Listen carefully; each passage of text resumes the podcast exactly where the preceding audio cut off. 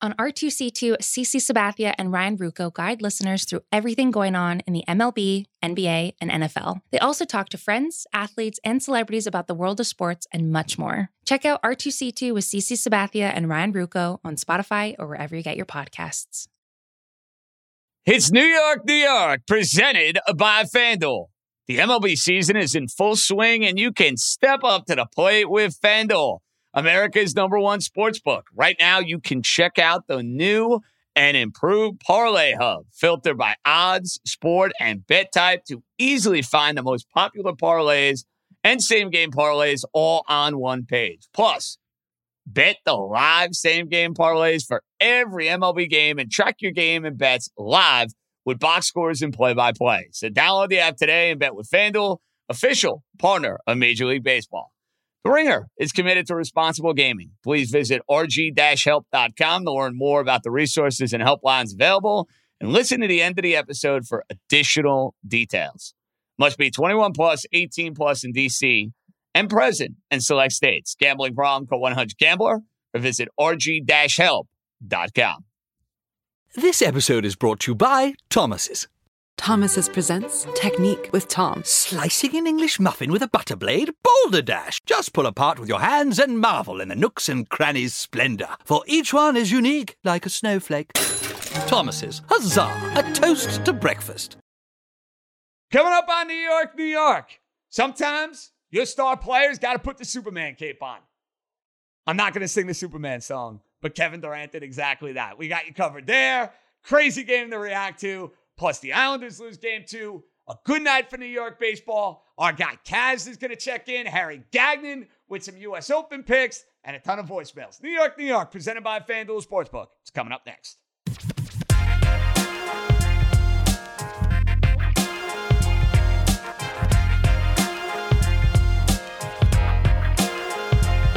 Alrighty, let's roll, baby. Welcome in. It's New York, New York right here on the Ringer Podcast Network. And wow, wow.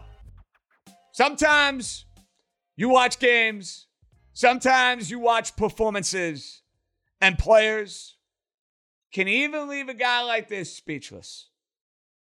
Kevin Durant had one of those performances on Tuesday evening. And there are certain games in a particular player's career that you look back on where you say, how are you going to answer the bell? How are you going to handle adversity? And how in the world are you going to show up? I think back to LeBron James many moons ago. Now, Kevin Durant and LeBron James are in totally different stages of their career. LeBron had to win that game six in Boston. It was coming off the Miami debacle, the Miami disgrace, losing to Dallas, losing game five to Boston, his arch nemesis in Boston, and LeBron had the performance of his career. That night is the most important night of LeBron James' career. I've said it over and over again, winning that game six in Boston. It's a little different for Durant. But remember with KD, he joined the 73 win Warriors. He hopped on the coattails of Steph, Clay, Draymond, Kerr, Iggy, all those guys to win a couple of finals MVPs, to win a couple of NBA titles. How could he do it as top dog? How could he do it by himself on a night where you don't have Kyrie Irving and on a night where, yes, you get James Harden back? And that was the big storyline going into this game. What will James Harden be? James Harden was basically a decoy. You know, he distributed a little bit. He was well off his mark. He had a terrible, terrible shooting night and got off to an awful, awful start. And it's not surprising. He hasn't played in forever. 1 of 10, 0 8 from three. This was a night where Brooklyn needed Durant to be exemplary. And they were down big. That's the other thing. They were down big in this game. They were getting smoked in the first half. Durant came alive and basically looked at his team and looked at his head coach and said, Fellas, get on my back. Come with me. We ain't losing this game. And you saw in this particular game, folks, the difference between Durant and Giannis. And this is not to rag on Giannis and call him a stiff and take away from what he's achieved in the league, he's had great success in his career. Giannis is a limited superstar in the sense that end of these games, end of the shot clock, creating, doing what needs to be done, can't do it. You can't rely on Giannis to hit an outside shot. You can't uh, rely on Giannis to hit a free throw. And at the end of this game, uh, uh, Milwaukee, by the way, we'll get to that in a little bit because their, their their shot selection, their second half offense was embarrassing. How you don't go after James Harden, I have no idea. No idea. how, how is that possible? The guy's playing on one leg. Go after him. Mind boggling. Shameful from Coach Bud. Shameful. But Durant had to be great tonight. And he was. He hit every big shot. He hit him late in the shot clock. He hit him off the dribble. He hit him catch and shoot. He did it all. Played every minute of this game. Every minute. 16 to 23, 13 to 16 from the line, 49 points, 17 rebounds, 10 assists, and played top notch defense, still. It was the sort of game for Durant when maybe he was trying to tell you, guess what? I know I didn't play last year. I know I got hurt two years ago. Remember me? I'm the best player in the NBA. This is the sort of game where you could do a little bit of that flex. I don't know if you saw Durant after one of those jump shots. He kind of did like the shimmy and a little shrug. It's like, I got you. You can't stop me. Fun to watch. Even if somebody's rooting like crazy against Brooklyn, fun to watch. And the disparity between the two superstars, my goodness. Even on a night where Giannis gives you 34 and 12, you see Durant's game, you see Giannis's game. They're not comparable right now. There's just things that Durant brings to the table from a closing standpoint, a shooting standpoint that Giannis does not. Now Brooklyn is back in control in this series. And now you get Milwaukee in a position where they're dominating for a half. They're smoking the Nets. They yuck this lead up. They execute like crap in the second half. They don't attack Harden. Giannis's shot selection sucks. He's missing free throws. They had that late turnover where I thought Giannis had a easy put back slam dunk that was going to tie the game. He can't handle the ball. Can't handle a pass from Middleton. Now you got to sleep on that for 24 hours and play. That's tough spot. That is a tricky, anything but ideal type of scenario. As they got to buck up, no pun intended, to get this series to a game number seven. But one thing about Brooklyn that you must acknowledge in this game, and it's going to get lost in the shuffle a little bit because of the performance of Durant, which I think is the most significant Kevin Durant performance of his career. And before you tell me the NBA Finals against LeBron in Cleveland, they're up 2-0 and 3-0 in the series, and I'm going to be pounding my chest about what Kevin Durant was doing in those particular games. They would have won anyway. Those games would have been over. They would have been done with. It would have been case closed. I could think back on a couple of great performances he had in Oklahoma City maybe against San Antonio in the Western Conference Finals. Had that fun first round series when he was very young, very inexperienced against Kobe and the Lakers. I'll never forget watching that senior year, pounding way too many cocktails at Fagan's. Those are some great games to watch back in the day at the Q's. But I would say it without hesitation. This is the best game, most significant game in a playoff performance that I've seen from Kevin Durant. Because remember, game six, up 3 2 against the Warriors, Durant came up very small in that game.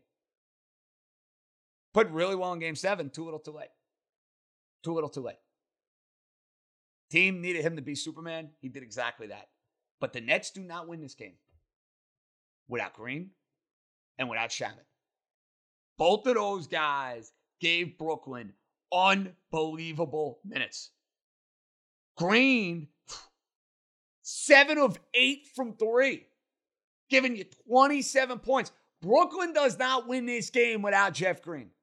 And Green, in many ways, kept them in it first half and into the third quarter when they needed somebody other than Kevin Durant to score. Don't lose sight on what Green gave you in this game. And Shamet hit a couple of big shots, too. He hit a couple of massive, massive shots. It's going to go down as the Kevin Durant game.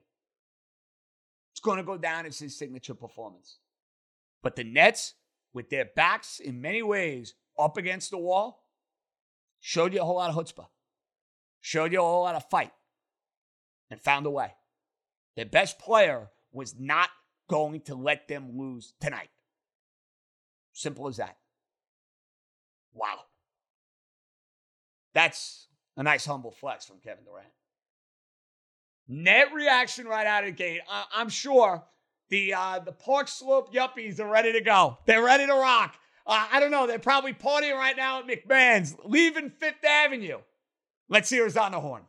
JJ, it is Lucas from Stamford, Connecticut. I am so sick of when you say that you hate finesse, but guess what? The best player on the damn planet showed up in game five 48 points. I've been watching that basketball for my entire life. That was the single greatest performance I have ever seen from a Brooklyn net. What, what a performance on the biggest stage. Absolutely unbelievable. Complete series changer, season changer, call it whichever you want. He is the best player on the planet, hands down. I don't want to hear about a single other person in the damn league. Kevin Durant have a night. We'll see you Thursday. Game six. We'll wrap this up. And guess what, JJ? You got to talk about the Nets for another damn week now. How do you like that? Lucas, I do. I do. And there was an outside possibility that next season was going to be Betty Bye on Thursday. Yeah, that thought went through my mind in the first half of this game. And I fully admit the fact that I may have had a couple of shekels on Brooklyn tonight. So yeah, the thought went through my mind that they're gonna lose. They're gonna lose this series in six. And we're not gonna have net basketball to talk about until the offseason. And it was gonna be a long, cold, dreary summer. I know it's very anti the normal summer response you were looking for. But yeah, cold summer, not temperature wise, cold summer feelings wise for the Brooklyn Big Three and what could have been. Kevin Durant does a lot of silencing of that tonight. This is an all time great playoff performance. I don't have to like the Brooklyn Nets, but I give credit where credit is due. That was exemplary. That was top notch. That was big boy shit. That was big boy shit from Kevin Durant. No ifs, ands, or buts. Who's up next? Yo, JJ, what up? It's Billy from Queens giving you a call after Nets Bucks game five. My stomach is still in absolute knots. What a stressful incredible game to have watched. Right now, I'm just filled with absolute gratitude that I got to watch this team. What a fucking performance by Kevin Durant. How about a little adversity to add to the narrative? Give this team some fucking credit. That was so much grit. Holy shit. I am so proud of these guys. And you know what? For everyone listening, love it or hate it, I don't care. You'll remember it for the rest of your life. Let's go Nets! Go Nets. Go Yanks. Peace. Later, Billy. And I will give the Park Slope Yuppies some credit. I said a little tongue in cheek for those of you keeping score at home. I actually played a little blackjack with a couple of Park Slope guys less than 24 hours ago that should have been a sign that Brooklyn was going to win this game. I end up on a blackjack table, Park Slope, Brooklyn, Staten Island. Come on. Should have known. The crowd seemed into it tonight. And it did not seem like one of those generated fake, fraudulent crowds. It seemed like a terrific crowd. Now, I was not in the building. I was not there. I mean, I'm sitting here in the cave I had like five different screens going on. I even set the Kate on a couple of occasions. I'm just overwhelmed. And it's good overwhelming feeling. But I had Nets, I had Islanders, I had Yankees, I had Mets. My head was spinning. It was on a swivel, for goodness sakes. But it was a lively Brooklyn crowd. Very lively. And when Durant's putting on that sort of show, it better be. I mean, if it's not lively in a game five where your team desperately needs a win, then I got news for you. It's never going to be lively. At least not a repeat of Continental Airlines Arena. Jeez. Who's up next? Kevin fucking Durant. Jeff fucking Green. Let's fucking go. JJ Kevin from North Brunswick here. Uh, I do want to thank one more person tonight, and that is uh, Mike Budenholz, uh, head coach of the Milwaukee Bucks. This guy absolutely stinks. How whoever James Harden is guarding is not driving the paint every single play is beyond me. James Harden was a waste tonight. He was a decoy, as expected, but him shooting threes tonight was the equivalent to Giannis shooting threes for the Bucks. I don't expect a Game Six win, but to have a chance for a Game Seven in our own place is electric. I know there's no fans for us Brooklyn Net fans. I know it doesn't take much for the Garden, or I'm sorry, the Garden, for Barclays Center to rock, but let's get that place fucking loud. Let's go Nets. The Net fan fired up tonight. I like it. Giving it to me a little bit, giving it to the haters out there. Hey, I can take it. I'll own it. They showed up in a big way. Their best player showed up in a big way. Paying them a boatload of money. Missed a whole lot of games. You better show up. You better play every minute tonight. I mean, that to me is should not be something that we like applaud like it's this like miraculous achievement. Like it, it's a winner take all game five. Hey, if you can't play tonight for 40 something minutes, then uh, when is it going to happen? That's great. Hallelujah. Thank you, Coach Nash. Thank you, Kevin Durant. And I can guarantee you this. If there is a game seven on Saturday night, and I have to work around little TV obligations because I do uh, TV on SNY to make me look pretty on Saturday, Sunday. So I'll probably do something over there. I'll have the suit on, I might shave, the whole deal. We will do a uh, locker room if there's a game seven. I, I, don't think you have to worry about that. We'll be rocking. I might do it over uh, Corona Light or Kona, but we will have a locker room. So don't worry, you Net fans who've been asking for that, we'll, we'll find a way. We'll take care of you. It's just worked out really well that our schedule with the podcast and the schedule of these net games has kind of been locking steps. So I'm already putting the wheels in motion. I'm thinking ahead. So don't you worry. I'm already thinking ahead about potential Saturday programming. But who knows? The Nets might win the series in six because the Nets just stuck it to the Bucks in a way that I gotta wonder how Milwaukee recovers. And your point on Mike Budenholzer could not be more spot on. How are you not going after James Harden every single play on the defensive end of the floor? You have to attack James Harden. And the shot selection and the lack of ball movement, mind boggling. Absolutely mind boggling. Loaded show. The Net fan is fired up. We'll welcome in my main man, Kaz Famuyide, who was into this tonight. Always love having Kaz on the show. He's always dialed in. He'll join us. We'll get to everything else. But you Net fans, you got to watch Brilliance. Me as a bitter Knick fan, yeah, I got to watch Brilliance still, and I'll admit it. I wish Kevin Durant was doing this in a Knick uniform. Yeah, I'll say it. I'll say it. Kaz is coming up next. This episode is brought to you by Cars.com. When you add your car to your garage on cars.com, you'll unlock access to real time insights into how much your car is worth, plus, view its historical and projected value to decide when to sell.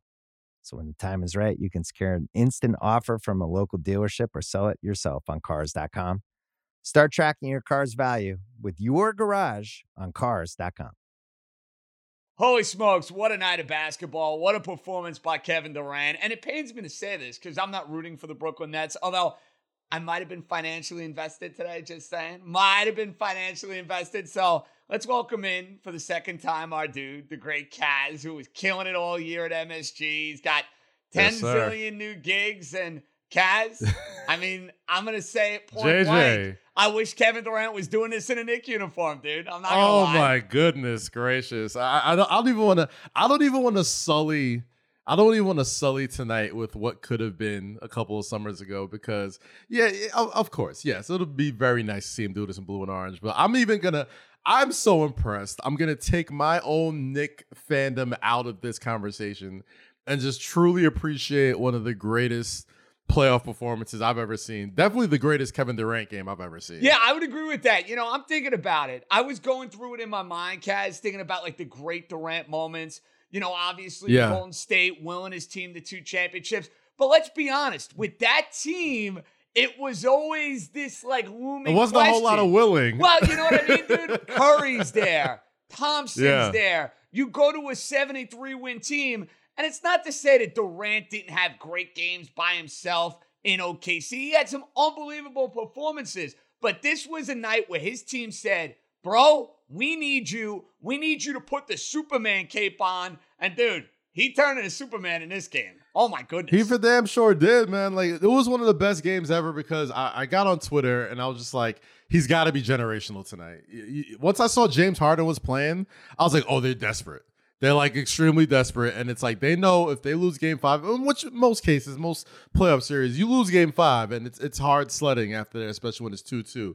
But KD's never really had one of those great, great playoff moments where you just kind of stop. You know, all the eyes are on him, and he delivered. And I think this is up there. I mean, you could talk about Game Three against Cleveland, uh, and I think I want to say 2017 finals or whatever when he when him and Le- when he just completely took the soul out of LeBron and the Cleveland Cavaliers.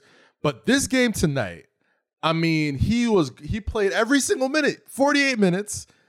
49 points, 17 assists, 10 rebounds.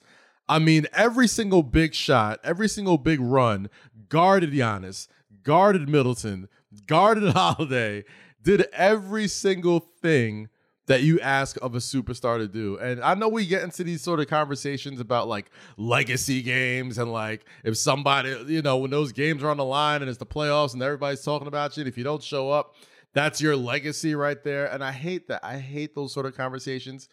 But this is one of those games that Kevin Durant definitely has to put a notch in his belt and be like, yo, you did that. Like, even if they don't, even if they lose the next two games, this is a game they absolutely had to have in Brooklyn at home with, I guess, a half leg James Harden, no Kyrie Irving. You, you got the, the corpse of Jeff Green coming out and, Well, and they don't win this game. Guys, let's be honest. Yeah. As dominant as Durant was and as impressive as he was, I tweeted this out a Yes. few minutes ago. The Nets do not win this game tonight if Jeff Green doesn't bail their ass out in the first half of this game. Seven Jeff Green threes. kept them in it. Seven threes from the Hoya. Shout out to my co-host Monica McNutt. A lot of PG County love. Well, normally out when you a tonight, Georgetown but- love on this show, aside from Patrick Ewing, I'm cringing. So I, I'll let it slide. I'll Well, let it slide well, Monica's my- your co-host. I'll let it slide. Monica's my second favorite Georgetown Hoya, so we're gonna put it. We're gonna. They- we're I gonna like let that, by the way. Second favorite, of course. She's You my know where your second favorite. Second lie. favorite. Very proud of. Exactly. but nah, man, it was an incredible game, and and Kevin Durant. I mean, listen, we've been talking about him being the best player in the world for a long time, and I know, and and, and it, uh, it seems just so poignant that today the All NBA teams came out, and it really just puts such a, a, a distinct sort of difference on like what an All NBA player is and what a most valuable player is. And this dude, Kevin Durant, did literally every single thing you can ask for a player to do.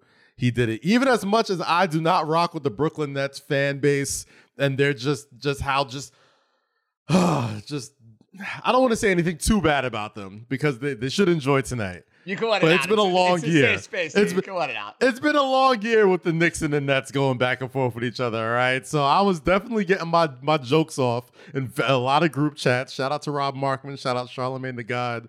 Shout out Hove. A lot of these dudes that were telling me all about the Brooklyn Nets and how I kept telling them, listen, if you guys don't win a chip, if you guys go out in the second round. I don't want to hear about who had the best season in New York because it definitely would be the Knicks if they lost this game and if they lost in the second round to the Milwaukee Bucks, right?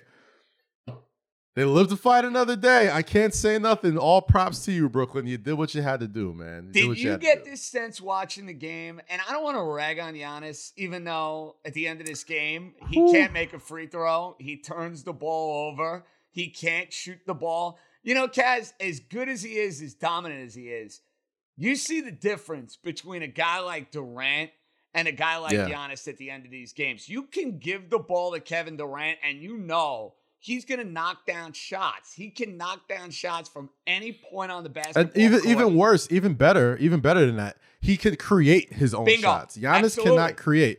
Watching him step back and do that stupid little like back Well, and how about forth the crab fadeaway on Green or the fadeaway on Harden? Go at him, bro. You know, Dog. I'm screaming watching the game, and even though I have money on the Nets, you would think that like I see this and I'm like outraged. but like, dude, you got Harden on one leg, who's not a Yeah. great defender to begin with. Why are you settling for a fadeaway jumper? Go at his ass for goodness sake. James Harden, James Harden, if you would have put like if you would have put 10 platinum chains in the paint tonight, James Harden still wouldn't have gone in there because he knows he was hurt. He was on one leg. He was on there, he was on there doing giving it, you know, the old college try. But I guess he did what he had to do. And watching the honest is, I mean, I could not picture myself being a Milwaukee Bucks fan because it is so frustrating to watch Giannis do these things.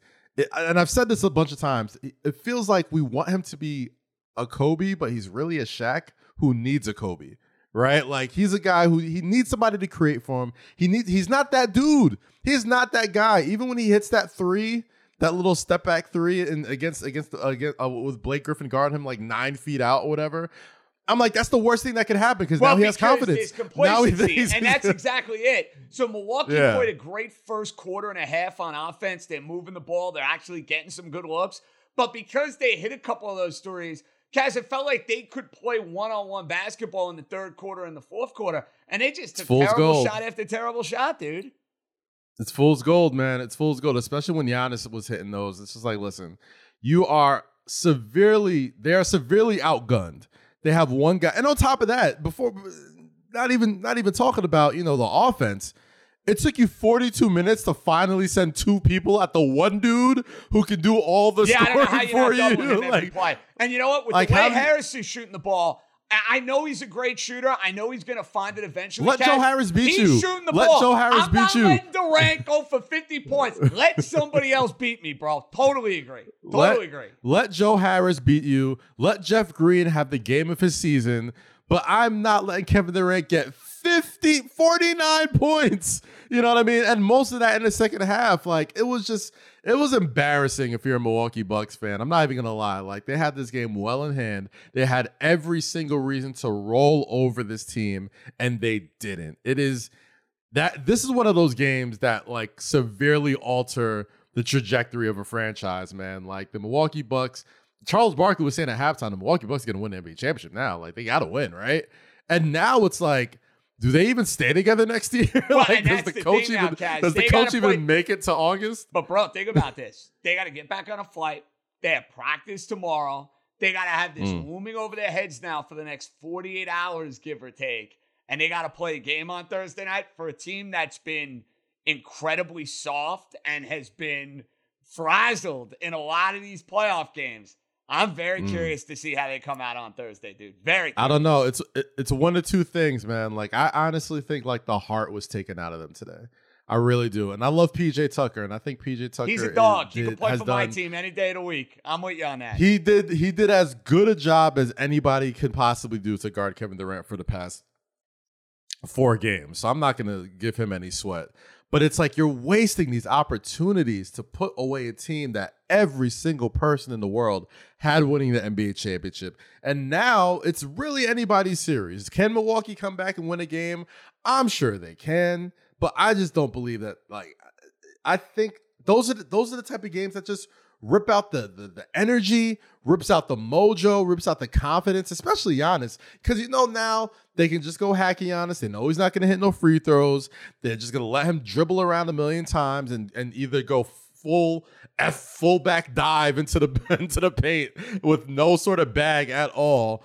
I mean, I'm just if I was a Milwaukee Bucks fan right now, I would be tossing my hat, every single piece of memorabilia out of the window because that is as frustrating a loss that I can remember any franchise having. I mean, granted, you take your hat off to Kevin Durant, one of the greatest pe- players to ever pick up a basketball. There's absolutely no doubt that this dude is a, at worst, one of the top top ten greatest players to ever play basketball. Not even a question. But there's so many opportunities where you could have started doubling him earlier. You could have stopped. going ISO ball and giving the ball to Jrue Holiday, who's great. But like, you're not winning the game with Jrue Holiday going ISO three, four, five, six times down, or, or Khris Middleton just hitting bailout threes. It's all fool's gold. Do what you were doing. You're a coach, Coach Budenholzer. Call a timeout, set some plays, run some offense, let that defense work. Okay, like you know, Kevin Durant's getting the ball every single time down. Make the other guys work. Get them tired. Don't bail them out by running ISO after ISO after ISO or post up after post up after post up. So when they come down on defense, they can rest on offense too. Now they're resting on defense, they're resting on offense. Kevin Durant is getting the ball, dribbling it a million times, getting a bucket whenever he wants. He's kicking it out to shooters who are well rested on defense because you're not running any offense, getting anybody tired. And on top of that, now you got everybody questioning how many things could have went wrong. You take your hat off to Kevin Durant. You respect respect him and Jeff Green for the incredible game they had. But boy, the Milwaukee Bucks surely, surely blew this. Like I've never seen a team blow something like this before. Now I have not had you on the show since the Knicks Hawks series, and I'm going to ask you ah. a simple question. Forget about that. I want to keep it positive, positive K right now. That's that's my. Let's get yeah. Thank you, thank you. you. I expect nothing. Let's bring less. it back. So here's how I'm gonna, here's how I'm going to bring it back. Has yes. Atlanta's performance against Philadelphia, winning a couple of games, playing competitive in this series, down big in game four, costing me money and winning, game one winning, even with the Sixers, and now thinking yeah. back to that Knicks series, does it make you feel better now knowing what you know about the Hawks? I, no? I said this after game one. I said this after game one because honestly, you know, once the Knicks got pretty handled. I mean, I feel like they didn't really have control of any game except for maybe the second half of game two. And, you know, they were in it for game one up until that that floated that Trae Young hit. It does make me feel like the either the Hawks should have got more respect. Oh, they should have got more the, respect, Kaz. I didn't the, give them enough credit, dude. I wanted to I didn't, I, I thought the Knicks. Yeah, I thought I thought that was a good matchup. And Kaz, I thought that was a good honest, matchup dude. for the Knicks. Even though you and I bleed orange and blue with the Knickerbockers, that was not a fluke. The better team won no. that series. No. Case closed. No, they it were doesn't, a better team. It doesn't. It doesn't. It doesn't keep me up at night. It's not one of those things where it's like, oh man, if if RJ Barrett would have got that one steal over Bogdanovic, it's a whole different series. I'm like, not really. I mean, like the Hawks were the better team. I'm willing to admit that, but it does make me feel a little better because this Hawks team has been playing great basketball. I mean, I, I, I could fully admit that they play a even aesthetically pleasing brand of basketball that I, I if I if they weren't going up against my Knicks, I would root for them. But you know, I think the world is starting to see like what I was saying all season long. Like I watch these Knicks every single game. They're a good basketball team they just ran into a buzzsaw and like it's easy to just be like, oh well, same old typical Knicks choking in the playoffs. It's like, no, the Hawks are a very good basketball team, and they're showing it right now. They're showing it against the Philadelphia 76ers. They're showing that Trae Young is right up there in the mix as far as young superstars in the league that are willing to take over once like the old guard is starting to leave. Not even the old guard leaving, like they're taking over right now. And on top of that, like they're deep, they shoot, they play defense, they got guys that are gamers. Bogey is a, that's one dude. I, he could play for my. He nails every three, love. dude, and he's got yeah, he's got confidence up the wazoo, dude. You know, yeah, you he's played in big games. Players. He ain't afraid to you take want, a big shot yeah, you want guys who have been there before, who've been there in, in big games. And, and, granted, yes, the EuroLeague isn't the NBA, but he's played in multiple EuroLeague championships, and he's not afraid of any big time moment or any big time game. So I'm a big fan of him. But the Hawks playing how they're playing, man, it does make me kind of look back at the Knicks and look at that roster. And I've done, and I'm ashamed at how many times I've done it since the season is over. I would just look at that roster, look at that salary, look at everybody on that Knicks franchise, and be like these guys won 41 exactly. games. Exactly. We're the four that seed. Is incredible. And with 10 games over 500. And that's the thing, Kaz. Like, they were overachievers. They were pesky. They were upstarts. I do believe those last three weeks, playing as well as they did, I think might have taken some of the expectations for the playoffs a little bit out of whack. A little high. A little high. A little high, definitely. I mean, it's one of those things where I mean, you don't want to lose games. Like you, you want to go in as hot as possible, and I think the Knicks did what they had to do. I mean, Derrick Rose. Like, how many great stories came out of this Knicks series? You got the rookies Quickley and Obi. You got the resurrection of Derrick Rose. You got Tibbs. Got these guys playing out of their minds. Reggie Bullock couldn't miss for like three weeks. Alec Burks was on fire a lot of times. R.J. Barrett stepped up, and obviously Julius Randle was getting MVP consideration during that entire streak of course expectations are going to be through the roof after that. Like, what are you what are you going to say? And this is all without a, a, a guy without having a center that they figured was going to be the a big centerpiece for the future, and somebody who would have immensely helped them in this playoff run, especially against a guy like Clint Capela. Um, so yeah, definitely, I guess expectations might have been a little bit high, but you know what? I'll tell you this, John. I was at MSG for Game Two for that one win against the Atlanta Hawks. It felt like that a party part, outside of the garden. Party I wish I was a part of, bro. Not gonna lie, That I wish I was there. Listen, I was there, and that I'm telling you, I don't care what happens with the rest of the Brooklyn series or whatever, even if they win a championship, you cannot recreate that energy. that the New York Knicks and that one victory, people will laugh. People will go back and from other cities and like, oh my God, you're celebrating one win. What are you doing? Da, da, da. I, bull. I don't care.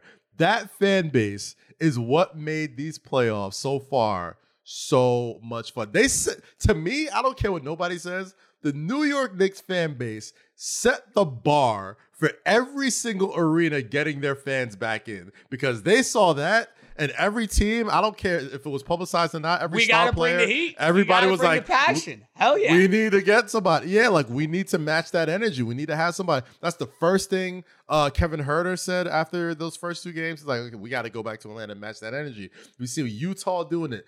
LA, every single team that was starting to bring fans back after this long year. The next, the New York Knicks, sorry, the New York Knicks absolutely set the bar for fan interact well, for fan uh intensity. I want to say interaction because of the whole spit thing, but for fan intensity, you know. So I don't care if it was one game. I loved it. I it was one of the most exhilarating nights I've ever had as a New York Knicks fan, which is a little bit uh distressing to say. Well, that's the last 20 years for you, bro. I mean, I'll, But I'll put in some perspective. I perspective is, is definitely the key word, but I, I wouldn't have traded that one night in for anything. It was amazing, and it keeps me, you know, honestly. If you're an NBA player, a fringe all star, or a guy who like Julius Randle, who probably have bounced around a lot of places, and you know, New York has looked like the place where I can go here, and if I have something to prove, I'll be appreciated, I'll be rewarded, and I know this fan base is gonna get behind. I'll be a You know part of I it. mean? And, bro, So that has like- not been the case the last Yeah. 15 to 20 years because they haven't had those sort of moments and they haven't had those sort of teams. You know the dream, I know the dream. So let's not even. Uh, We know, we know. Lillard's the dream, and it's whatever it takes. I don't care who, I don't care what. If they can get Damian Lillard, you do it. Let's assume they can't, though, Kaz. Let's try and live in the real Yeah. world for a hot second. You tell Let's me do it. Just for a second. off- It's not that just fun, for a second. Yeah, I like the dream, but just for a second. We take Lillard off the table, and I tell you, Kaz, there's one player the Knicks can go get in the offseason. Who's the guy you want? Oh man. Uh I mean, I'm not mad at Bradley Beal, obviously. I mean, here's the thing though. It's such a loaded question because it's like do we want to get back in the same sort of like gerbil wheel that we've been doing with the New York Knicks for the past 10 years? It's like do we really want this slow gradual build with this young young core and hopefully not this year because the class isn't that great unless Kawhi you get Kawhi Leonard, which I don't think is ever happening. But you you wait till next year with the free agent class is a little bit more full, and you could take that young core and just add somebody on there, or do you want to just kind of mortgage your future, mortgage some picks for somebody who's already kind of in their prime, and you're kind of in the same sort of situation that you were last year? And I don't know if Julius Randle and Bradley Beal with RJ Barrett win 41 games. Maybe they do, maybe they don't. I don't know. I think a max Um, ceiling for that team in an 82 game season is probably like 45, 46 wins.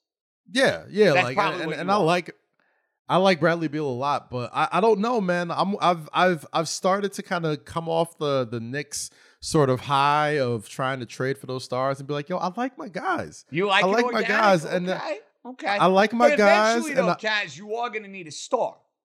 That's Yes, the bottom. absolutely. Eventually, you're going to need a star if you want to win a title. Absolutely. And I do believe that the only scenario that the Knicks get any sort of superstar uh, through trade is in, in, uh, on some James Harden stuff. If somebody's like, trade me here, I'm not going anywhere unless you trade me here. So you you bring down the value a little bit. You got Leon Rose and World Wide Wes who are, you know, master, you know, sort of front office guys who can kind of wheel and deal. And, you know, it's, it's one thing to go out and get a star. It's another thing if a star says, trade me here. That changes everything. The star says trade me here. Now the Knicks got a little leverage. Now you can be like, hey, you take these pieces, whatever, and you like it. What you know, but if you're just going fishing, if you're going big game hunting, then it's just kind of just rolling the dice with every sort of piece, and that who knows where that kind of takes you. And I and, and I've lived that before, you know, and I'm not sure if I want to do that again. I really do like my young core. I do like Randle coming back. He's already kind of shown that he can bounce back out of from from poor performances. If I know he's going to be a, a, an even better player next year. RJ Barrett took the leap. He just turned 21 yesterday. You know what I mean? Like I, I have full faith in that dude. I don't think the Knicks are that many pieces away. I think Derrick Rose stays. I think him and Tibbs have a lifelong kinship now that I don't think he's going to want to go anywhere without that guy. And uh, you know, I think that I, I don't think they need that much. I don't think they need that much. I think they got a lot of draft picks. It's a it's a full and sexy draft with a lot of sexy names in there. And you get one person and that changes the entire franchise. Maybe you don't, maybe you're not Brooklyn sexy. Maybe you don't have three future Hall of Famers on your team, whatever. But if we if we learned anything from the playoffs, that doesn't really mean anything. Depth wins, and not necessarily like star players, unless you got Kevin Durant who's a one of one, obviously. But I think depth wins in this league, and I don't think the Knicks should completely sacrifice that for another big fish, a big fancy fish. Thanks for doing this. It's always great seeing your face, but I gotta know. Always good seeing you, when JJ. Am I, I miss you, when am. I getting you out on the golf course? That's what I'm trying to Oh, figure out. First off, so so what we heading Clove Lakes? We go to Staten Island? I, Where we I go? play we go anywhere, Silver bro. Lake? I get in the car. I play Silver Lake. I play Jersey. I go from Silver Lake to Liberty National, bro. I play everywhere. Listen, we got we got a few we got a few courses out here in Jersey too. So I mean, you know, I'll pick up the links and you You, you strike me as a guy who would hit the ball a country mile. I can't say that. I feel My like touch is terrible. scramble. Hey, just get it out there. It's like these Just get it out there. Just get it out there, man. Cash, you the man, bro. Thanks for doing this. All right. Take it easy, JJ. You got it. Always fun welcoming in my main man, Kaz. We have so much more we got to get to. A winning night for both of the New York baseball teams. Haven't been able to say that much often. And a tough night for the Islanders, a tough night for the officials, and an even series now in the Eastern Conference Finals. All that more. Plus, we're going to welcome in Harry Gagnon to help us out with some U.S. Open picks. A lot more to do. New York, New York, presented by FanDuel Sportsbook. It's coming right back. This episode is brought to you by Hotels.com. I was traveling internationally last year. I was in Mallorca. I didn't know the island well. I said, let me head to the north, head towards the water. Let me go on Hotels.com and see what they have available. Something preferably on the beach, maybe even a gym. Not only did I get those things, there was a kids' session with exercise, gymnastics in the water, pony rides, a train. It had everything, and I didn't even want any of those things but at least I knew they were there just in case I changed my mind. And now finding the perfect hotel has never been easier thanks to the hotels.com app. Whether you're looking for a family friendly, right, all inclusive or a relaxing spa weekend, you can find exactly what you need and compare hotel prices, ratings, and amenities side by side. So start planning your next getaway and find your perfect somewhere in the hotels.com app.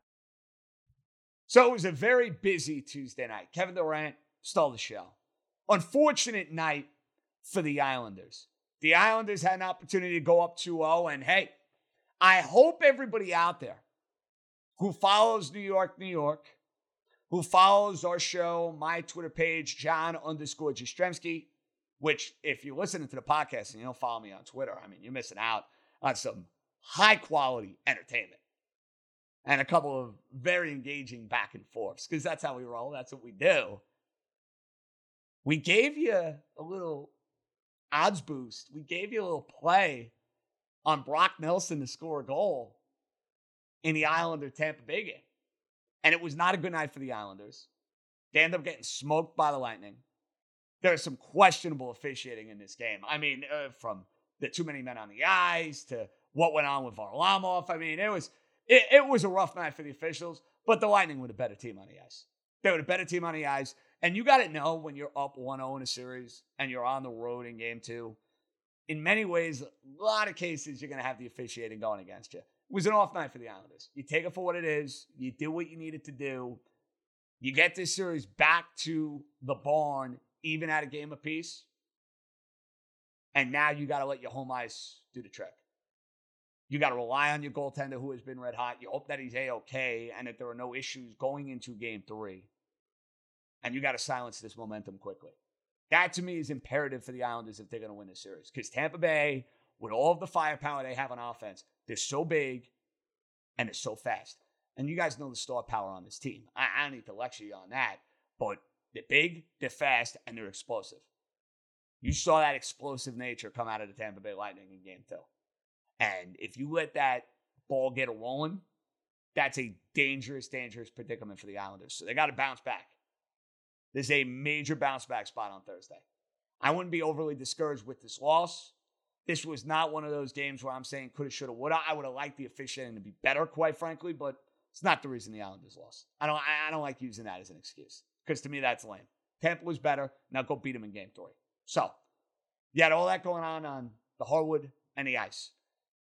It's a rarity that we can talk about a winning night for both of the New York baseball teams. And I got to admit, I saw the comments earlier today from Brian Cashman. Not the least bit surprising, by the way.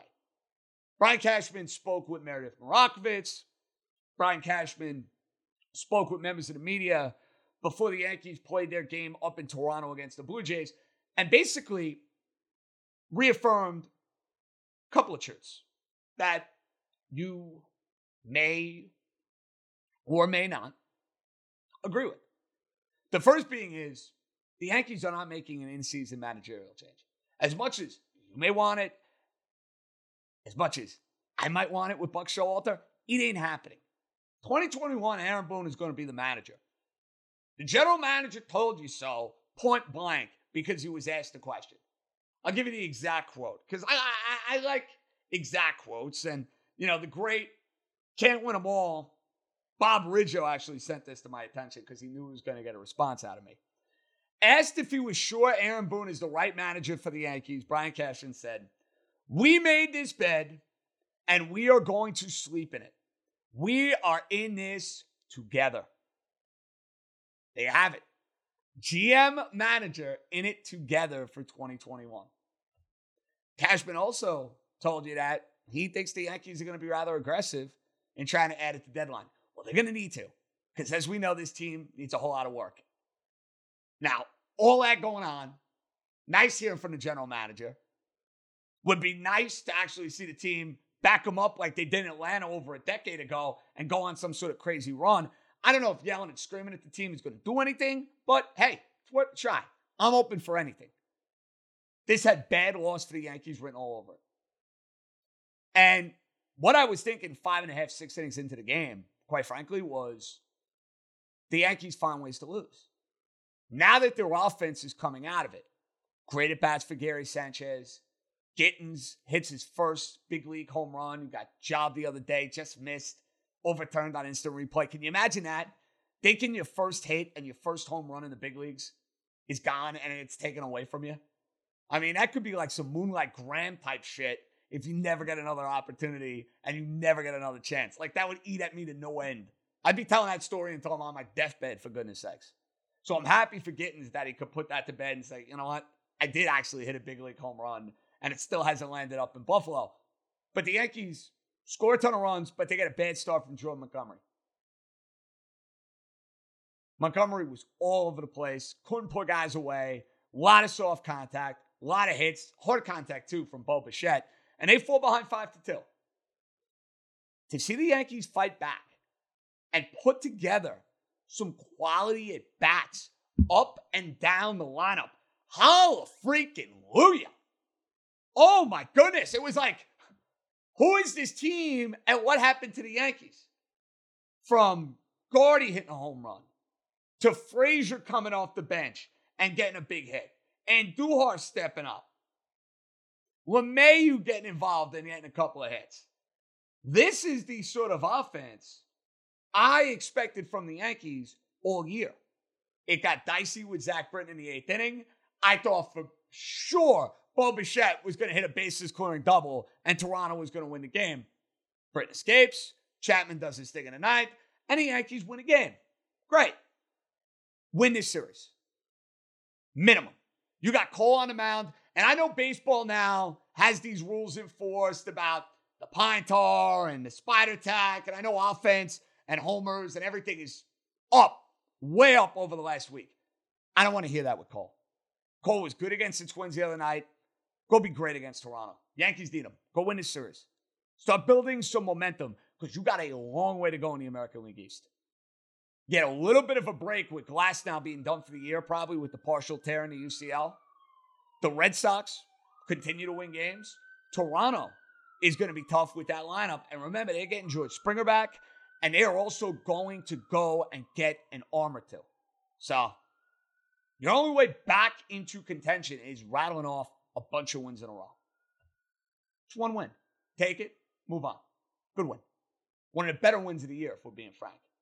As for the Mets, listen, give credit what credit is due. The Mets continue to find ways to win. They continue to find ways to win. And what can you say about Taijuan Walker?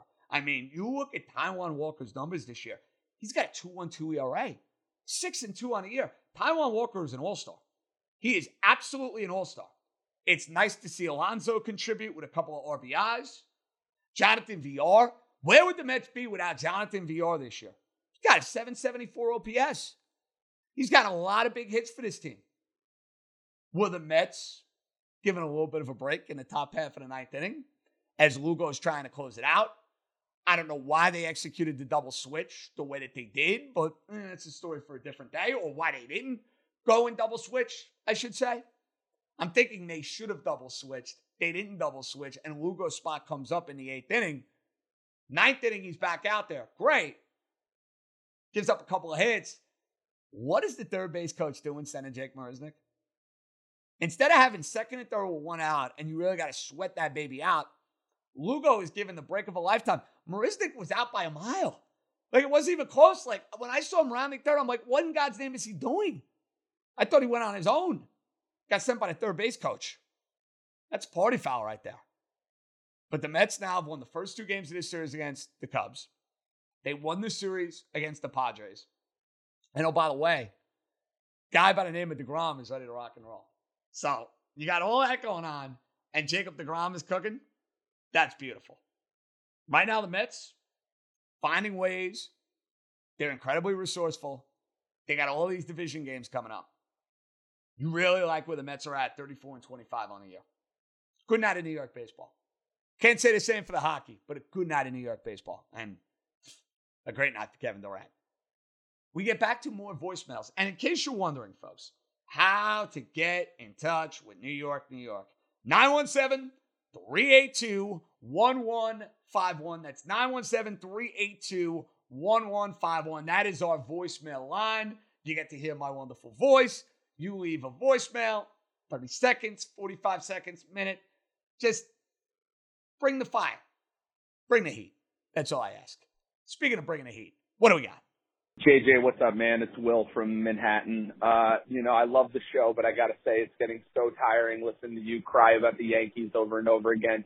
Look, bro, we get it. The Yankees suck, okay? This is not their year. This is a brutal year to be following the Yankees. There's nothing watchable about the team. Meanwhile, right across the street in Flushing, Queens, you have a first place team that is exceeding all expectations, that is playing like a Cinderella team on a mission with guys like Jose Peraza and Jonathan Villar and Kevin Pillar being complete tributors, complete complete contributors, complete badasses for this team, leading us to first place. You have, oh yeah, the best pitcher in baseball who's having a historic literally historic. No one in baseball history has pitched to the start that Jacob DeGrom has started, and yet we get buried every time in your show. We're always in like the 50 minute mark. You talk for 10 minutes about how we just played, and then meanwhile you probably focus on the loss that we had last night, even though we just took two out of three from one of the best teams in baseball, the Padres. The Mets are just going to continue winning, man. Continue winning. Continue taking this team by storm, the city by storm. This isn't the Nets. You know, we actually have a fan base. So uh, maybe you should actually uh, take a little bit of time on your show. Stop talking about the Yankees for once. Give them a break and focus on the actual baseball team in New York, the team that might actually go win a championship this year. Thanks, my friend. I'll hang up and listen. There's a lot to get to there, Will. First of all, you got to understand something, my friend. You got to understand something. This has nothing to do with my loyalties.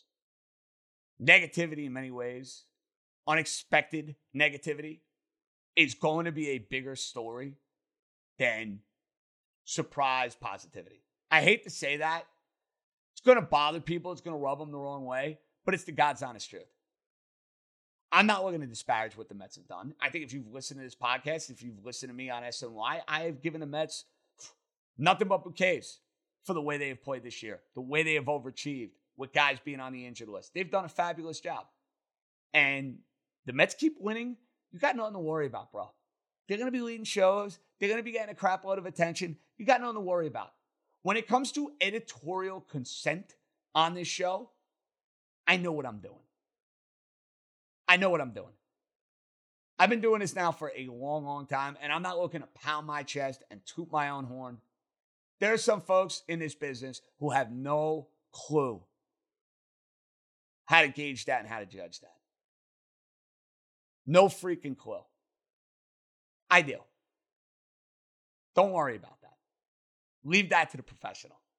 Enjoy your team, enjoy your victories.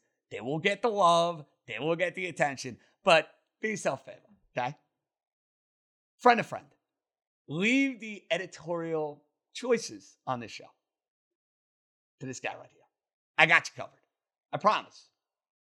There's a reason I do what I do. And if I didn't, I wouldn't be here. Just saying, I wouldn't be here. Who's up next?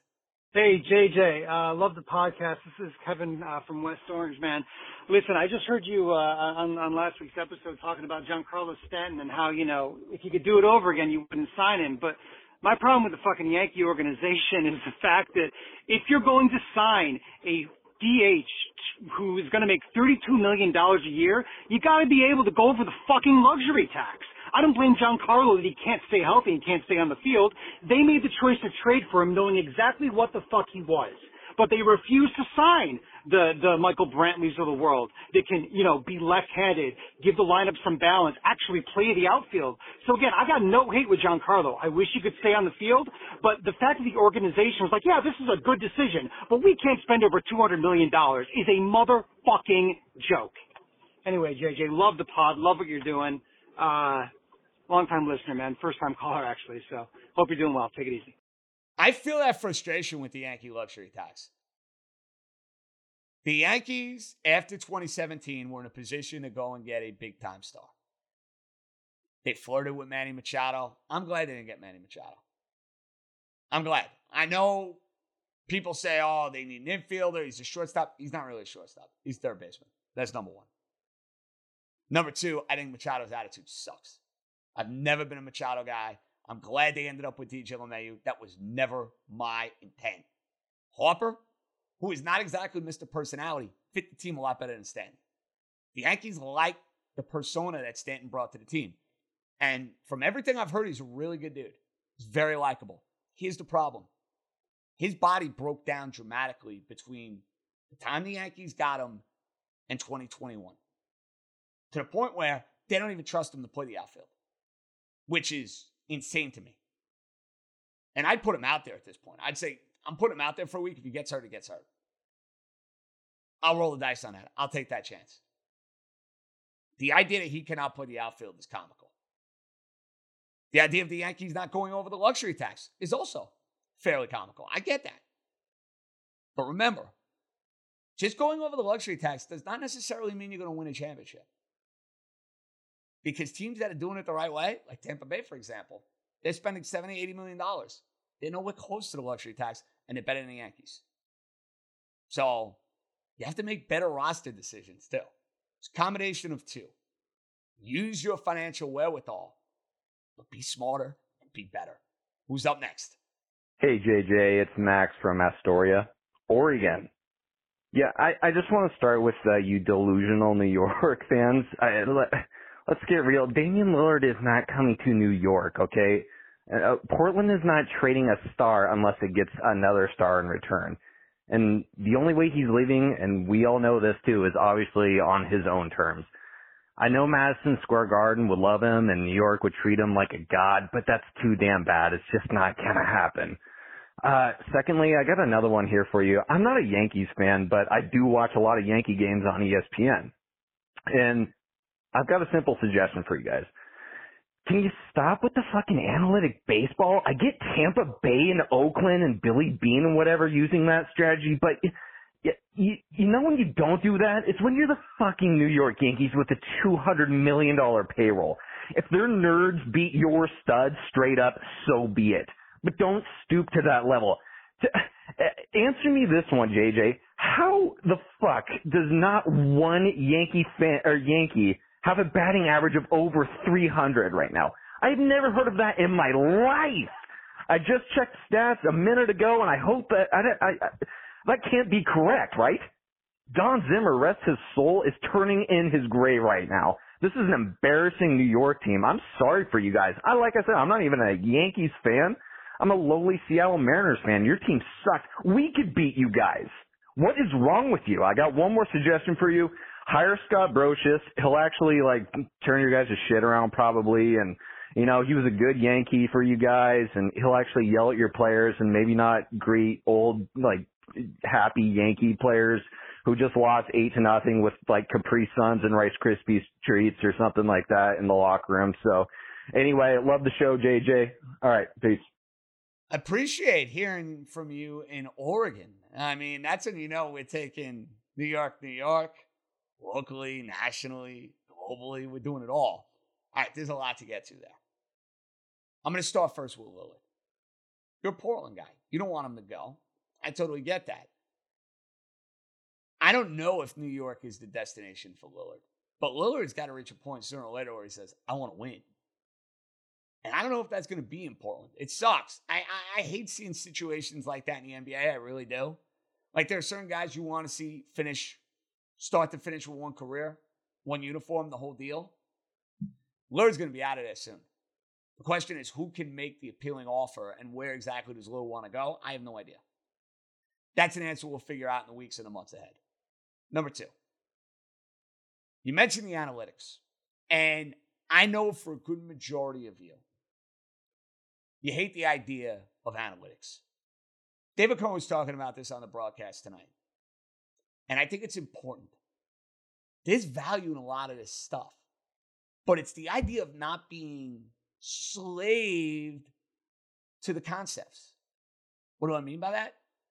Game two of the division series last year. They wanted to outrate the Rays. That's lunacy. That's getting way too cute. That's trying to over analyze the situation. That's trying to outsmart an opponent who's not going to be phased. It's not going to be shook. That's the sort of stuff with analytics that would drive me insane. Every team that's doing it right, Major League Baseball, uses analytics as their guide. That goes for the Dodgers when they won their last World Championship, the Astros when they've had success. You name it the team. You can't be a slave to this stuff, though. And I always say it has value. You need it. It's a tool for you. But you must understand that there's a heartbeat in the game.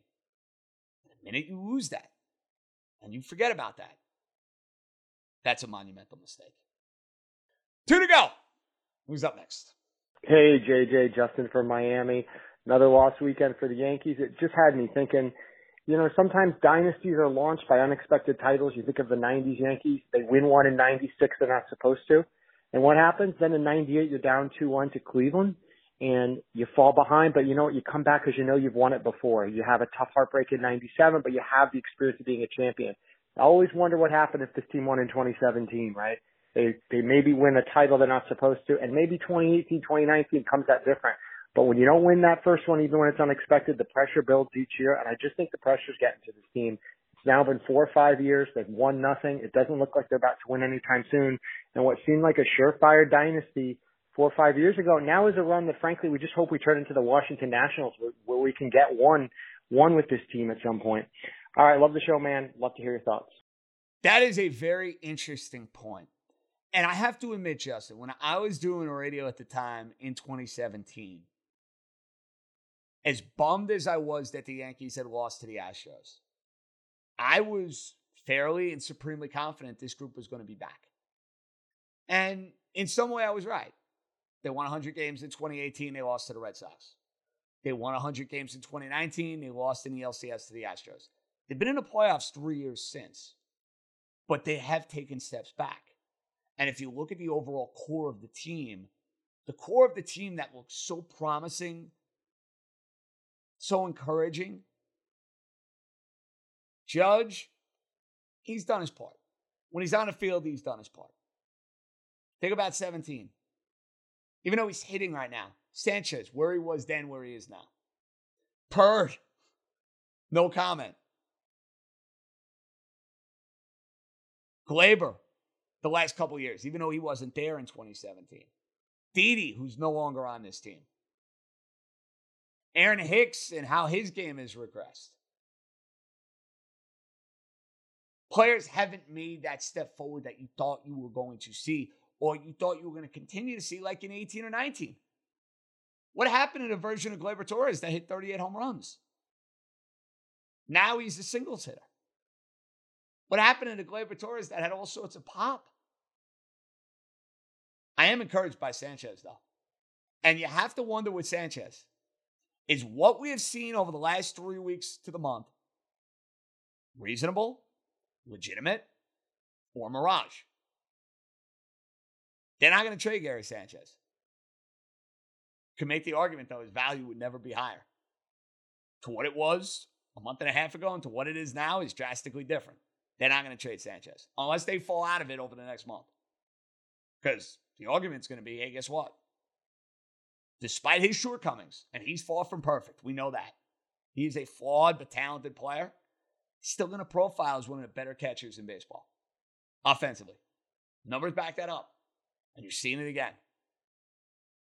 For the time being, you got to ride out this hot streak and enjoy it while it lasts. I hope it's the continued resurgence. I really do, because I want to root for Gary Sanchez. He's been so beleaguered, he's been so beaten down. I think he has taken way too much of the brunt of the last two years with the Yankees. And last year he deserved it. This year he does not. There are far bigger culprits this year to the Yankees stinking up the joint than Gary Sanchez. And I'd like to actually see those culprits face the music a little bit. What's fair is fair. Last but not least, who do we got? Hey, JJ, Sean from Long Island here, fresh off the Islanders loss in Tampa tonight. Listen, 1-1 coming back to the Coliseum. I think we all knew tonight was house money. Unfortunately, it seemed like the Islanders kind of played that way as well. You know, they're always second to the puck tonight. Tampa seemed faster. Tampa seemed more hungry. But you know what? Can't get greedy. Can't be upset coming back to the Coliseum at 1-1. And uh, hopefully they turn this thing around. I think Varlamov, despite the four goals tonight, has been great. And uh, hopefully they use that crowd to really carry them. And the refs have just been horrible both ways, to be fair, both ways. But hopefully the Coliseum crowd can affect them in a positive way. And um, let's take this thing home. One one ain't too bad. Can't be greedy here. Let's go out it, baby. We got this. Believe. I like the positivity from Sean. It was a poorly officiated game. And I like the fact that Sean was accountable and said it was poorly officiated on both sides, which is true.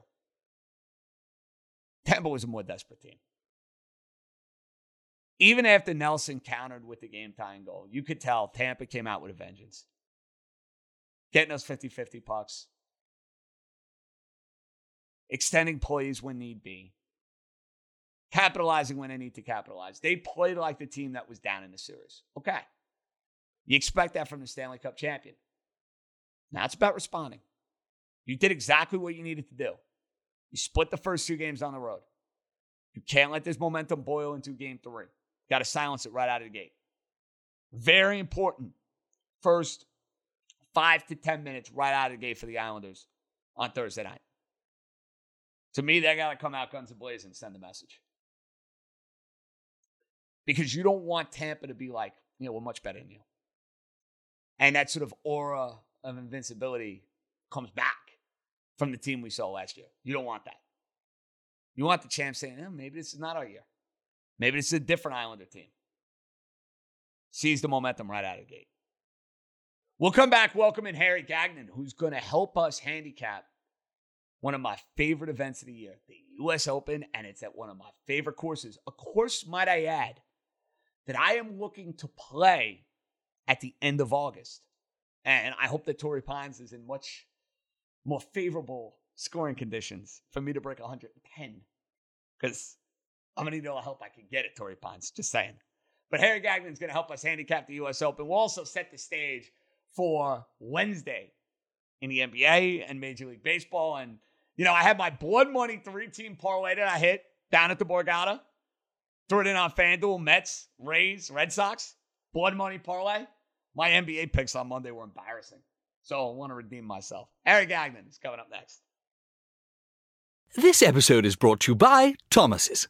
Thomas's presents Technique with Tom. Slicing an English muffin with a butter blade? Boulder Dash! Just pull apart with your hands and marvel in the nooks and crannies' splendor, for each one is unique like a snowflake.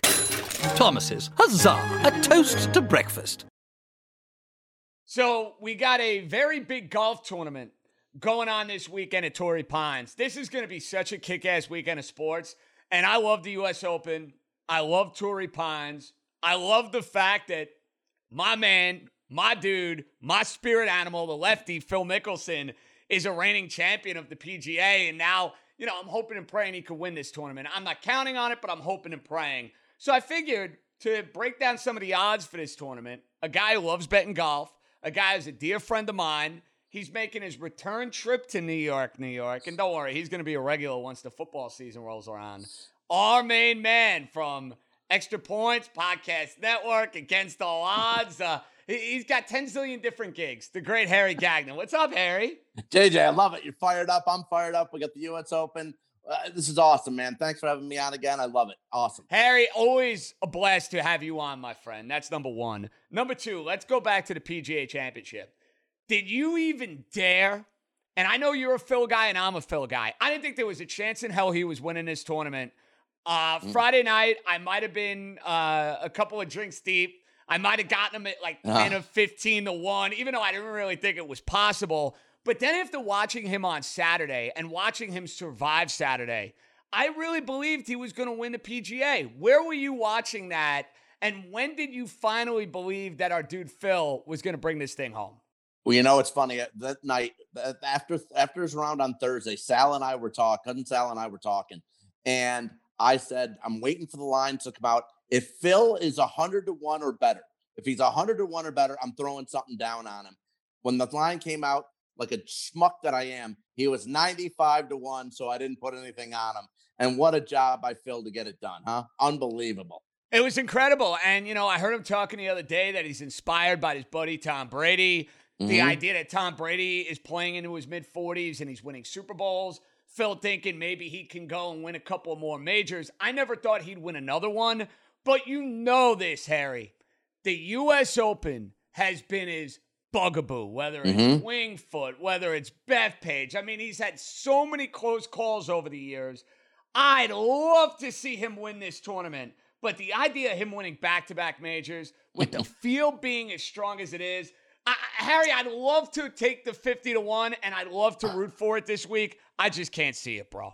Can't see it, but I, I mean, let's see if he can be in contention. He's been over the years at, at Torrey Pines and won the Farmers. He's done excellent at that golf course before. Uh, Cousin Sal today on Against All Odds actually didn't want to take it, but he took Phil at plus 120 not to make the cut. But I'll tell you what, out there right now, Phil turns 51 tomorrow and he looks crisp. He looks fresh. And uh, at top for top lefty, how about top lefty? You can get Phil at plus 380. I think that's a pretty good deal there when you're only dealing with like six guys. That Garrick he'll Higgo who just won who just won this past week in South Carolina is at plus 220. Robert McIntyre, the Scottish guy, guy at plus 480 is pretty good too. But Phil at plus 380 top lefty, and I'm also rooting for Phil just in general because, like you said, he doesn't have the U.S. Open. He wants it. And at 51, what a story that would be on Father's Day, basically, right? Oh, amen to that. I may hop on board with that, even though, listen, it's asking a lot for Phil to play well over four days. But top lefty, basically, he's got to beat out one of five, one of six guys. I'm Mm-hmm. down with that, bro. That's a That's a nice play one. right out of the gate. Right out of the gate. Now, you're a guy that watches a lot of golf, tournament after tournament. You Mhm. handicap it week in and week out. How much stock, Harry, are you putting into the farmers and what guys do with the farmers? Are you going to let that influence your opinion going into this week? Or because the course Right. in the U.S. Open is going to play a lot differently, you're not going to take it too much into account? I am going to take. I'm going to put still put a lot of a decent amount of stock in it because still they know these guys are pros. They're so good. They know how to get around the the edges. They know how to get through the problems that they might endure. Uh, and and uh, some players just have fields. Again, we've discussed this me and you before, JJ. They just have fields for certain courses. So I am going to still take that into consideration. But of course, you know the USGA loves to make these the U.S. Open tournaments especially tough. Keep the rough high. Make it difficult for everybody. So that's something you have to factor into. And maybe that's something, look, maybe we just talked about Phil. Maybe that's something that gets him in trouble this weekend. I don't know. But I, you know what? For most part, I'm still going to keep that in and take that into consideration. What kind of golfers are you looking at specifically that are going to do well, Well- at Torrey Pines? Is there one particular skill set, Harry, that you want to see from a golfer if you're going to take him this week? Well, I'm looking, you know, I know he's the favorite right now. I'm, ta- I'm looking at Jon Rahm at plus 950. But he never wins these tournaments. Never I know he wins, was right. great, but he never, Harry, he never wins these tournaments. never wins these tournaments, but his but I will say this, JJ, maybe redemption. Because two weeks ago, let me I think I texted you two weeks ago. I couldn't have gotten luckier in the world when he had that six stroke lead and had to had to uh, withdraw because of COVID. I had Cantlay at the Memorial, and that was Rahm's last win the year before that. Now he hasn't won since then, but I'll tell you what, this might be redemption for him here. His first ever win ever on tour. Torrey Pines finished uh, second in 2020 behind Australian Marc Leishman. Finished seventh this year. I just think Rom, this he's. I know you're right. He doesn't have a major. He comes close a lot, but doesn't get it done. But at plus 950, I know that's not a great number either. But maybe redemption after what happened two weeks ago for Jon Rahm. I'm a little bum, bro, that we're not going to get Koepka and DeChambeau playing with one another. That would have been great drama. It's unfortunate that Bryson basically wanted no part of it. I give you a choice of one of those two. Who has a better weekend, the reigning U.S. Open champion or a guy who always seems to find his way into contention in these major tournaments? Who do you like more this week, DeChambeau or Koepka? I think I still got to go DeChambeau just a little bit because overall he's still having a better year. Uh, and again, like you said, reigning champion. And Koepka still, uh, you never know about that injury of his. You don't know how he's going to hold up. Um, sometimes, and then the media also sometimes he says the wrong things here. That was crazy a couple weeks ago. That was hilarious. I mean, and don't get me wrong, I would love for to see those two. Um, I would have loved to have seen them paired uh, for Thursday and Friday but maybe we will on the weekend. But overall, still, I think Bryson's a better player here, and I think he gets it done over Brooks by a few strokes. Let me give you two guys that I, for one, have circled. Mm-hmm. Justin Thomas, who is always good to me. I got him at 20 to mm. 1. I'm seeing that. Cantlay, who I feel like I give out in every single one of these majors, just waiting for him to break through. And I know you had him at Jack's tournament a few weeks mm. ago. If you were going to talk me into playing one of my two leans, Harry, if you were going to sell me, I was going to give you the opportunity to sell me on Justin Thomas, sell me on Patrick Cantlay. What's the better option? I think almost right now, right now, in terms of who's playing better, if you want to go that route, you got to go Cantlay. Justin Thomas has been kind of disappointing lately, missing a decent amount of cuts here and there. Uh, Cantlay, like we said, won at the Memorial a couple weeks ago. He's always been strong at the uh, at the Masters. He's always in contention there. So major wise, right now, Justin Thomas just isn't getting it done for me. I'd have to lean Cantlay the way he's playing lately. Now we get to your plays, my friend. You give me Rahm. I know you're gonna go deeper. I know, I know. you got some Listen, back wall plays for me, some some deep tracks. You're not a favorite kind of guy, Harry. So who else on the card does Harry Gagnon have circled for Torrey Pines in the U.S. Open? Well, let's throw out Xander Schauffele. I'm going to tell you something right now, JJ. Wow, look at you going with two guys that are super talented that never ever win. Eight never ever win. I'm surprised no, by you're this. right. You're right. Now look, check. The, I got. The, I got to tell you this. Eight top tens in majors for for Xander. Eight top tens. Um, he's a ho- hometown guy. He grew up in La Jolla. Six top tens this year. Seventh in FedEx Cup Eh, standing, and he did show like we were back and forth at the Masters. That 16th hole, he had made the nice comeback. He used the wrong club, put it in the water, and that killed him at the Masters this year. So he's on the verge. Like I said, hometown kid, and I got to bet, JJ. I got to bet where I Xander wins a major, I win about fifteen hundred dollars. If Xander, I, I will actually now root for Xander because fifteen hundred bucks be a nice payoff fee. Now, how, now but here's here, here, this one though. If Xander wins a major and Rory McIlroy does not, I have that tied together in a bunch of bets. That's thirty five hundred. even better, even better. Very so nice. I'm, I got to root for the X Man. You're a little pot committed there. All right, so you're giving me X Man, you give me Rahm. Do you have an even I- I- bigger long shot? I do. How about how about this? How about this one? I got a good one for you. Dustin Johnson at plus three fifty to miss the cut. How's that? I'm going to tell I you like why. that. He has not gonna- played particularly well this year. Exactly. I don't think that's crazy at all. I don't think that's crazy at all. Plus 350 for DJ to miss the cut. Harry, I'm played well. sensing another family play. That might Yeah. be two, quite frankly. That might Hasn't- be two. Hasn't played well, like you said. Uh, hasn't played Torrey Pine since 2017, where he happened to miss the cut. The round that he played before that in 2016, his last round there, shot an 80. And in the first two majors this year, he's missed the cut in both. Shot 74 75 in Augusta and 76 74 at the PGA in his home state where I thought he would show off. I think that I thought that was going to be it in South Carolina when he when he's in his home state and he couldn't even make the cut. You're out in Arizona, so set the stage for the audience. Is everybody sipping the Phoenix Suns Kool Aid at this point? I love it, Harry. Listen, It- you know me. oh. Get the Lakers the hell out. Now Yep. I'm rooting like crazy for Brooklyn to get them the hell out. I love the idea of some new blood in the NBA. And the Suns, I mean, dude, from Booker to, to Paul to Oh. DeAndre Ayton, they're a fun team, dude. They're a really fun team.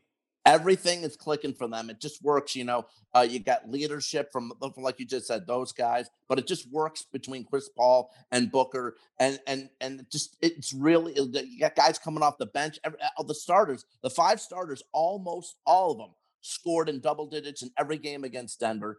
Um, and the fans here, I mean, how, you saw the video there, the fan of the fan from uh, Phoenix, but they're in Denver, beating the crap out of those two guys and just pounding the guy, saying "Suns and four, Suns and four. That was fantastic. It's just the, the town is going crazy, and the fans here, if you notice, has been really wild, really great. So it's going to be. I'm gonna I'm gonna do my best to make it to a game or two for the Western Conference Finals because this team. It, uh, listen, I, and give credit to Devin Booker too because he had to deal with so much crap over the past six years, where it was just bad teams, bad management, bad GM. Now they've got it in the right order. Monty Williams is doing everything right as the head coach. It was a shame that he didn't win head coach of the year, but still, regardless of that, look, the Suns are look they're they are they can definitely absolutely win it. They're playing as good as anybody, if not uh, they're playing the best out of anybody. They're home waiting while everyone I else can't is playing. fight. I can't fight you on the take of Phoenix being a legitimate title contender because I think you're right on that. I think Jae this audience. Crowder's though- been amazing, Hey, you know, for what it's worth, though, Harry, this audience is a okay with Monty Williams finishing second for Coach of the Year because there's a guy uh, by the I name of Tom ya. Thibodeau who did a pretty masterful job with the Knickerbockers this year. Just saying. True, true, but still, like uh, like we said, uh, Jae Crowder off the uh, you know start, and he's hitting his three pointers now. Where he look at they were during that first couple of games against uh, the Lakers, he wasn't hitting anything, so people were worried about him. Monty Williams said, "Keep shooting, keep shooting," and now he's been fantastic as well. The team's been great. Do you have a preference, Utah or the Clippers? I think right now, right now, I mean, Eh, what we're looking at right now, maybe the Clippers are finally, finally coming into their own. I think yesterday in the first half against the Jazz, JJ, I mean, you can. I was don't a know what you whooping. I couldn't. That I was- couldn't have been more wrong right. on that game. I thought Utah would compete. I thought Utah had a legitimate chance to win, and the Clippers basically took no prisoners. That I was mean, fun I- to watch. Give credit I- where credit still. Right. I think that was the best half the Clippers have played all season. So right now, I'd have to lean like I'd want to, even though you lose home court against the Jazz, if you play the Jazz, I think I'd want to play the Jazz right now. Harry Gagnon, he's got 10 zillion gigs. Cousin Sal against all odds. Wherever we can find you, it's here, there, and everywhere, my man. And bro, I can't believe I was going through week one NFL lines and season totals. I Oh. will be all over the Dolphins over nine. Give me that total Ooh. right now, inject it Really? in my veins. You Dolphins, did abs- did absolutely. hit- And uh, the idea that people are going nuts about Tua in, in It's five picks OTAs, today, right? come on, bro. Who cares, man? Like, dude, I saw this today, and a couple of people were, like tweeting at me, chirping it to me. I'm like, guys, you're getting wrapped up in OTAs. Go, go find something to do with your time, for goodness sakes. Holy shit. Listen, I'm gonna. I hear you. I, I'm, I'm gonna give you a game already. Week one, I've I- I've already scoped up the lines too, and I'm telling you, money line. I'm I'm I'm all in. I'm buying in on it. Chiefs are losing at home to the Browns. Baker Mayfield. Wow. And I like the Brownies this year. See, the game I'm already all over. I'm taking the football team plus the points against the Chargers. Week one, sign me up right now. Ooh, really? Chargers Okay. a road favorite. No, that's a that's a that's a hard pass for me. Fitz magic, baby, all day. That's every night. fantastic. Hey, we got plenty of time to dive into these week one lines. Keep up the good work, bro. Don't be a stranger. And I know as football season rolls around, you will be uh, a guy and a pest that I just can't find myself, you know, uh, avoiding in any way. You know, love you, buddy. JJ, love you too. And by the way, 10 and 2, 10 and 2 in my video picks on extra point. The last two, tw- last 12 games, 10 and 2. Got uh, so listen, everybody, go to extra points, check out my picks. Brother Brides, Parlay Kids, every single day we're giving out picks. JJ, love you too, and thanks, pal. Always. Harry always is to lighten the mood and fire me up. And he's even giving out some golfers who never win in a big situation. So, prayers to Harry this week. Prayers. I root for his bet. Schauffele over Rory. I'll root for that. I'll drink to that. But putting your trust in Rahm and Rory, I don't uh, Rahm and Xander, excuse me. They're two guys that just never ever win. Speaking of, seems like somebody else wants to chime in on the U.S. Open. Who do we got? JJ, Johnny from Greenwich. Just thought I'd throw out a couple U.S. Open picks. I got kind of screwed with uh, the PGA. I was looking great. I had Brooks and Oosthuizen, and I didn't hedge out on Phil, but it is what it is. Uh, Kokrak and Sungjae Im both caught my eye at plus 7,000. Um, Justin Rose, he, I think he won a Torrey a couple years ago at plus 5,500. Another guy I want to lock in. And then I'm getting Justin Thomas at plus 2,000.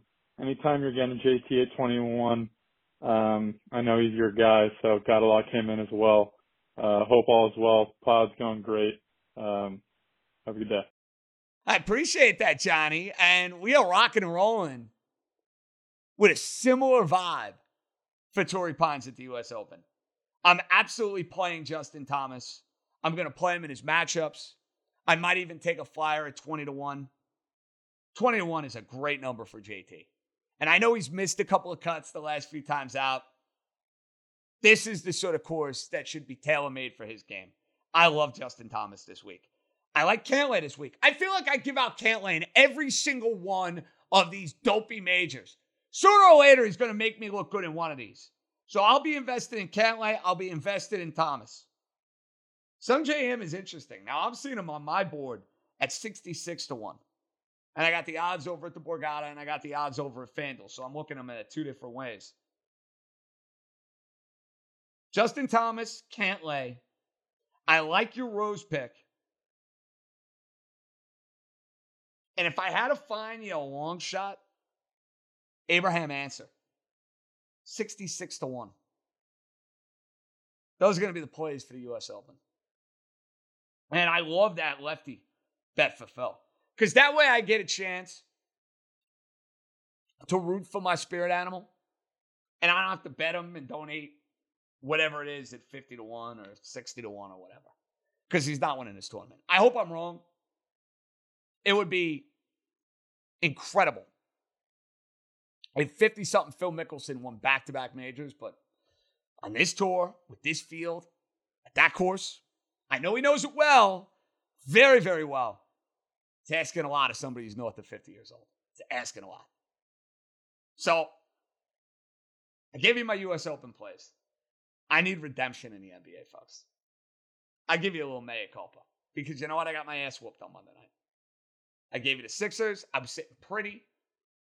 I'm even pounding my chest as we're out to dinner because I'm out to dinner and I had the game on right on the corner, first half, pounding my chest. They're up by like 18, 19 points.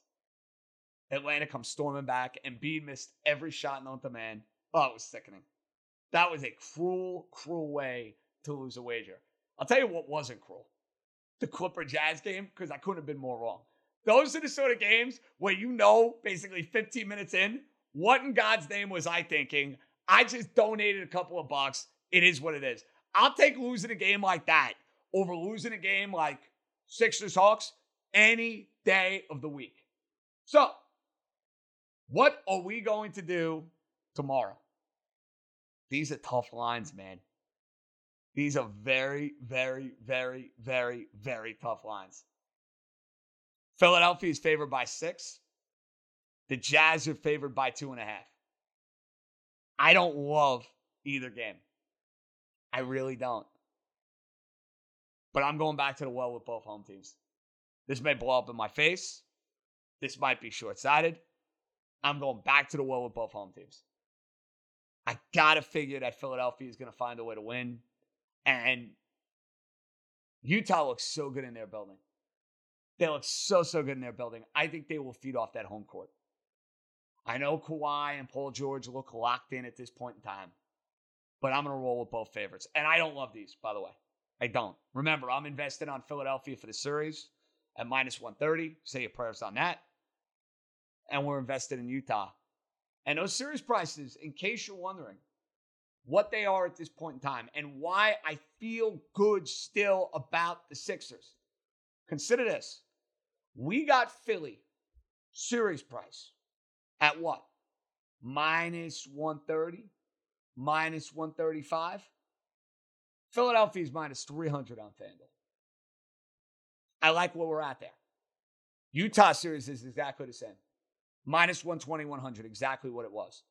So Vegas is telling you point blank with that line, they still expect Philadelphia to win. Clippers in Utah, they have no idea. Coin flip. Absolute coin flip.